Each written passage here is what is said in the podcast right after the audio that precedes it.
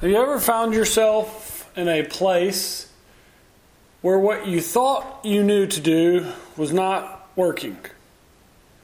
Where you thought you had it all figured out, only to figure out that you know nothing.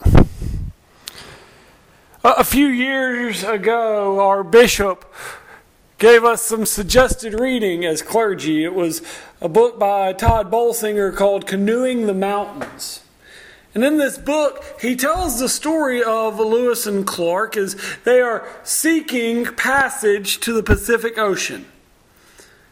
And they packed canoes because their belief was that as they reached the Continental Divide, that they would find a river that they could easily navigate for passage to the Pacific. But when they reached the Continental Divide, they found something very different. They found the Rocky Mountains. And they found themselves in a place going, what do we do now? We thought we knew what was going to happen. We thought we knew what was going on. And here we are now, and we must learn to canoe the mountains. And this morning's passage is, takes us to a more uh, to a similar type story. As we hear of the transformation of Jesus in Matthew chapter seventeen, beginning in verse one, where it says, six days later, Jesus took Peter, James, and John, his brother, and brought them to the top of a very high mountain. And he was transformed in front of them. His face shone like the sun, and his clothes became white as light. Moses and Elijah appeared to them, talking with Jesus. Peter reacted to all of this by saying, Jesus, Lord, it's good that we're here. If you want, I'll make three shrines, one for you, one for Moses, and one for Elijah. And while he was still speaking, while he was still speaking, a bright cloud overshadowed them. And a voice from the cloud said, this is my son, whom I dearly love. I am very pleased with him. Listen to him. Hearing this, the disciples fell on their faces, filled with awe. But Jesus came and he touched them. He said, get up. Don't be afraid. And they looked up. They saw no one except for Jesus. And as they were coming down the mountain, Jesus commanded them, do not tell anyone of the vision, of this vision, until the human one is raised from the dead. There the disciples find themselves with Jesus on a mountaintop. And I'm sure that the disciples had very good understanding of who Jesus was, of what he's all about, of what he desires. And they go up to the mountain thinking that they know this guy that they've been sharing life and ministry with. But then Christ is truly revealed. They immediately find themselves kind of wondering, what do we do next? And so they default and they go immediately into action. We got it all figured out. We'll build an altar for all of y'all. We'll, we'll build a shrine to each and every one of you. We got it. Now I want to take a step back and just look for a moment at Moses and Elijah. We're not sure where they came from, but we can be fairly certain that they haven't been there the whole time, for obvious reasons. But Moses and Elijah are two key figures from the Old Testament. And in this day and time, Moses represents the law, obviously through the Ten Commandments and such, and Elijah would represent all of the teachings of the prophets. But what we see as they appear is this, that the disciples are still trying to figure out how all of this Jesus stuff works. How it all pulls together. What does it mean? We need, don't we need to worship all of them? Can, can we just stay here on the mountaintop? We'll build a, a tent for all of you. And as the disciples start to talk and explain what they're going to do, how they're going to react, what they know to be true, trying to explain what's happening, to show that they get it. I love that even while they're still talking and explaining, in verse five, God essentially just says, will you be quiet and listen? Stop talking. What we need to do now is listen.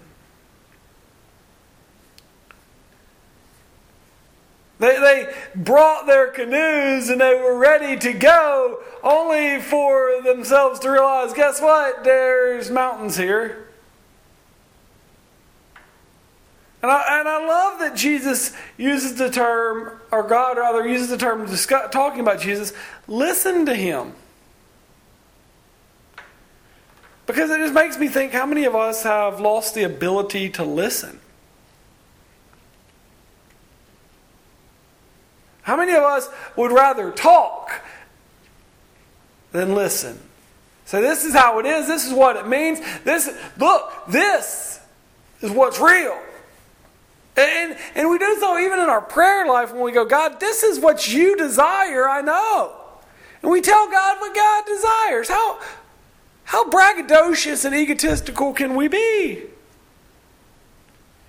As a matter of fact, when we start Lent next week, we will be going through a season called Mute, where we will be looking at the idea of what it means to silence the ways of the world and the callings of this world and listen to God. Because I'm a firm believer of this. And I've been told this by some people about in my own life. We don't listen well. I don't listen well. We think we know. We have our own plans. We we go, we know what we like, and so we believe that it's true. Or we just find ourselves arguing comfort and saying, we've never done it that way before. We become deafened to the call and to the voice of God by our own wants and the wants of the world.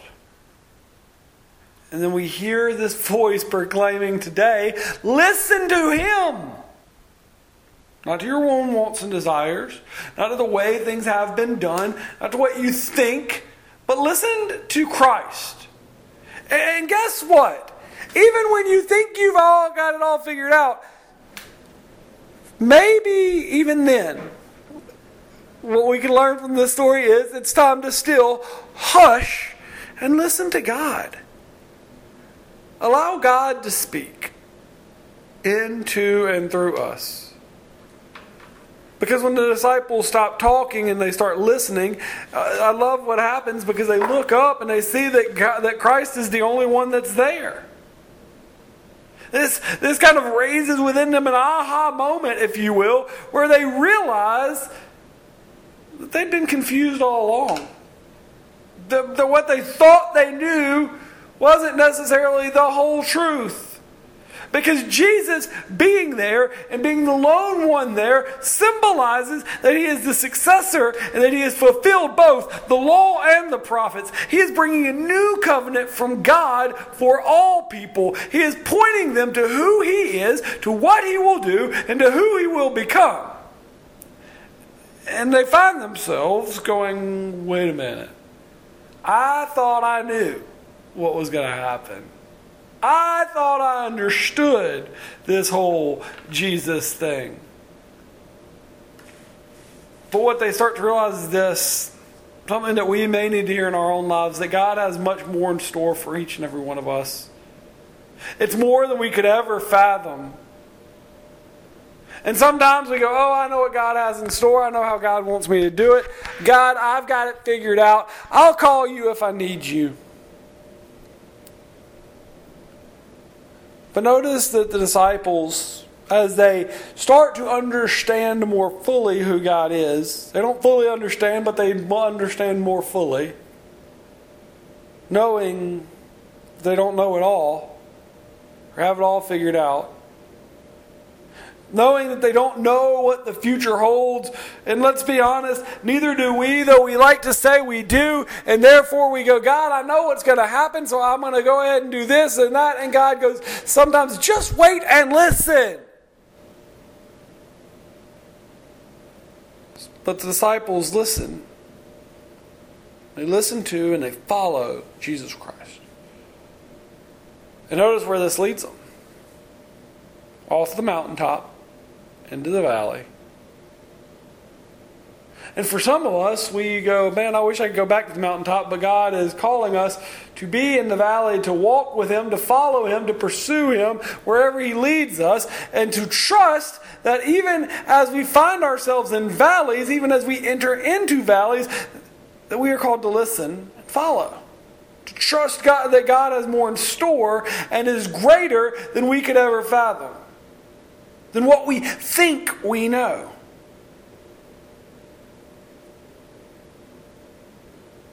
We follow Christ, which more times than not, if we're honest, if we're humble in our following, leads us to a place where we proclaim this. I thought I knew. So my challenge for us as we enter into the season of Lent this week, my challenge for us